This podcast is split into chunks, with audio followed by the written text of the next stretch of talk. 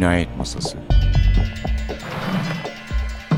Hazırlayan ve sunan Sevin Okyay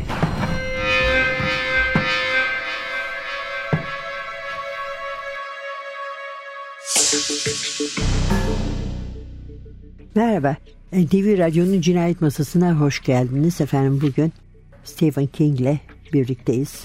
Stephen King malum korku edebiyatının en büyük isimlerinden bir belki de en büyüğü, en iyisi. Fakat çok isteyen oldu, meraklısı vardı. Biz de 22-11-63 ile onu buraya konuk edelim dedik. Bazen Peter Straub'u da konuk etmişliğimiz vardır eski dinleyicilerimiz hatırlarla. King'in kendisini de konuk etmiştik. O kadar iyi, o kadar sağlam olay örgüleri ve öyle yüksek gerilimleri var ki aslında esrarı çözmeye çalışan biri de oluyor. Yani bir tür dedektifimiz de var. Bu genelde King ve Straub'un özellikle Straub'un kitaplarında. Onun için zaman zaman onları misafir edebiliyoruz. Hatta yanlış hatırlamıyorsam biz bir seferinde tam şöhretin zirvesindeyken Harry Potter'ları bile buraya konuk etmiştik. Bugün yok durum o kadar istisnai değil. Bugün Stephen King 22 11 63 kitabı ile burada bizimle birlikte altın kitaplardan çıktı. 815 sayfa olması sizi korkutmasın. Gerçekten çok çabuk okunuyor. Yani boyuna göre çok çabuk okunuyor. Zeynep Heyzen Ateş'in Türkçesiyle ayrıca bu konuda da endişeye gerek yok. Çünkü iyi bir çeviri. Dolayısıyla okumakta hiçbir engel söz konusu değil. Ön kapağı kitabın 23 Kasım 1963 Cumartesi tarihli bir gazete haberi. JFK hayatını kaybetti. LBJ görevi devraldı. Jackie Kennedy suikastten sağ kurtuldu. Keskin nişancı cinayet suçuyla yargılanacak başlıklı ve spotlu bir haber var. Arka kapağında da şöyle bir haber var. JFK suikastten sağ kurtuldu. Eşinin de sağlık durumu iyi. Dallas gezisinde panik. Altında başka bir haber. Amerikalılar rahat bir nefes aldı. Çünkü iki muhtemel sonuç var kitapta. Çünkü kahramanımız zamanda geri gidiyor. Zamanda geri gittiği gibi dönebiliyor da. Döndüğü zaman orada yaptığı değişiklik eski haline dönüyor gene. Yani, yani dünyadan oraya tekrar döndüğünde. Dolayısıyla ilk geri döndüğünüzde zamanda memnun kalmadığınız bir şey yapmışsanız bir kere daha dönüp bir dahaki döndüğünüzde şey yapabilirsiniz. Düzeltebiliyorsunuz. Bizim kahramanımız da bir arkadaşından devralmış. Bu aslında arkadaşının hayatının anlamı haline almış bir hedefmiş. Bu güne geri dönüp 23 Kasım 1963'e John Kennedy'ye suikast yapılmasını önlemek. Tamamen bunun üzerine kuruldu. Zamanda seyahat. Fakat çok da yetkin bir aşk hikayesi var içinde aynı zamanda. Eh yani nereden baksanız Stephen King de sevdiği kadınla çok yıllar birlikte olan karısı Tabitha'yı kastediyorum. Ve sevmekten anlayan bir insandır. Dolayısıyla bu hikayeyi de gayet inandırıcı bir biçimde anlatmış bize. Müzik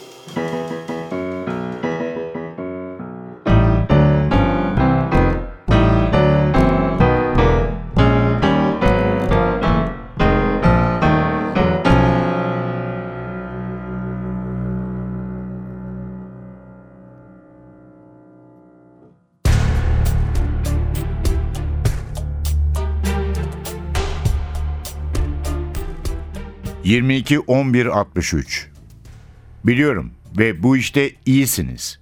Ama günün ders konusu olmak benim işim değil. Hele bugün. Kendinize iyi bakın Bay Epping. Babam yaşında olsa da anlaşılan bana Jake demek onun için imkansızdı. Sen de Harry. Bana verdiğiniz A pozitifi hiç unutmayacağım. Onu da çerçevelettim. Diplomamın yanına astım. Ne güzel. Gerçekten güzeldi. Her şey yolundaydı. Yazdığı kompozisyon acemice olabilirdi ama büyük anne Moses'ın resimleri kadar etkileyici ve gerçekti. Şimdi okuduklarımdan çok daha iyi olduğu kesindi. Üstün başarılı öğrenciler imla kurallarını iyi biliyor ve kelimeleri yazarken ender olarak hata yapıyor olabilirlerdi ve kurdukları cümleler açık seçikti. Gerçi benim asla riske girmeyen temkinli öğrencilerimin rahatsız edici bir pasif cümle kurma eğilimi vardı. Ama yazdıkları metinler donuktu, sıkıcıydı. Öğrencilerin birinci sınıflardandı. Bölüm başkanımız Max Statman son sınıfları kendine ayırmıştı. Ama yaşlı adamlar ve yaşlı kadınlar gibi yazıyorlardı. Oysa dil bilgisi hatalarına ve sunturlu küfürlerine rağmen Harry Dunning bir kahraman gibi yazmıştı. Hayatında ilk ve son kez bile olsa. Girişken ve temkinli yazma tarzları arasındaki farklar üzerine kafa yorduğum sırada duvardaki diyafondan bir öksürük duyuldu. Bay Epping, batı kanadındaki öğretmenler odasına mı? Hala orada mısın Jake? Ayağa kalkıp düğmeye bastım ve ''Hala buradayım Gloria, çile çekmeyi sürdürüyorum. Senin için ne yapabilirim?'' diye sordum. ''Sana bir telefon var. Al Templeton diye birini tanıyor musun? İstersen telefonu bağlayabilirim veya çıktığını söylerim. Keyfin bilir. Bendeniz haricindeki tüm lise mensuplarının gitmeyi reddettiği Al'ın yerinin sahibi ve işletmecisi Al Templeton. Sürekli Cambridge'li dekanlar gibi abartılı cümleler kurarak konuşmaya çalışan, emekliliği yaklaşmış saygın bölüm başkanımızın bile restoranın spesiyallerinden olan Al'ın ünlü şişko burgerine Al'ın ünlü kedi burgeri demişliği vardır. Elbette gerçekten kedi etinden olamaz. Derdi insanlar. Muhtemelen kedi eti değildir ama sığır eti de olamaz. 1 dolar 19 sente imkansız. Jake, konuşmanın ortasında uyudun mu? Hayır, zımba gibiyim. Alın beni neden okuldan aradığını merak ettim. Aslında bırakın okulu, beni neden arıyordu? İlişkimiz tipik bir aşçı müşteri ilişkisiydi. Ben onun aşçılığını takdir ederdim, o da düzenli olarak onun restoranına gitmemi. Tamam, bağla.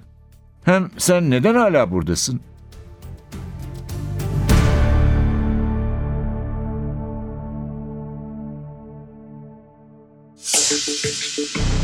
Kitabımız 22-11-63 yazarımız Stephen King altın kitaplardan çıktı. Türkçesi Zeynep Heyzen Ateş. Evet demiştik ki kahramanımız zaman yolculuğuna çıkıyor. Kahramanımızın adı Jake Epping.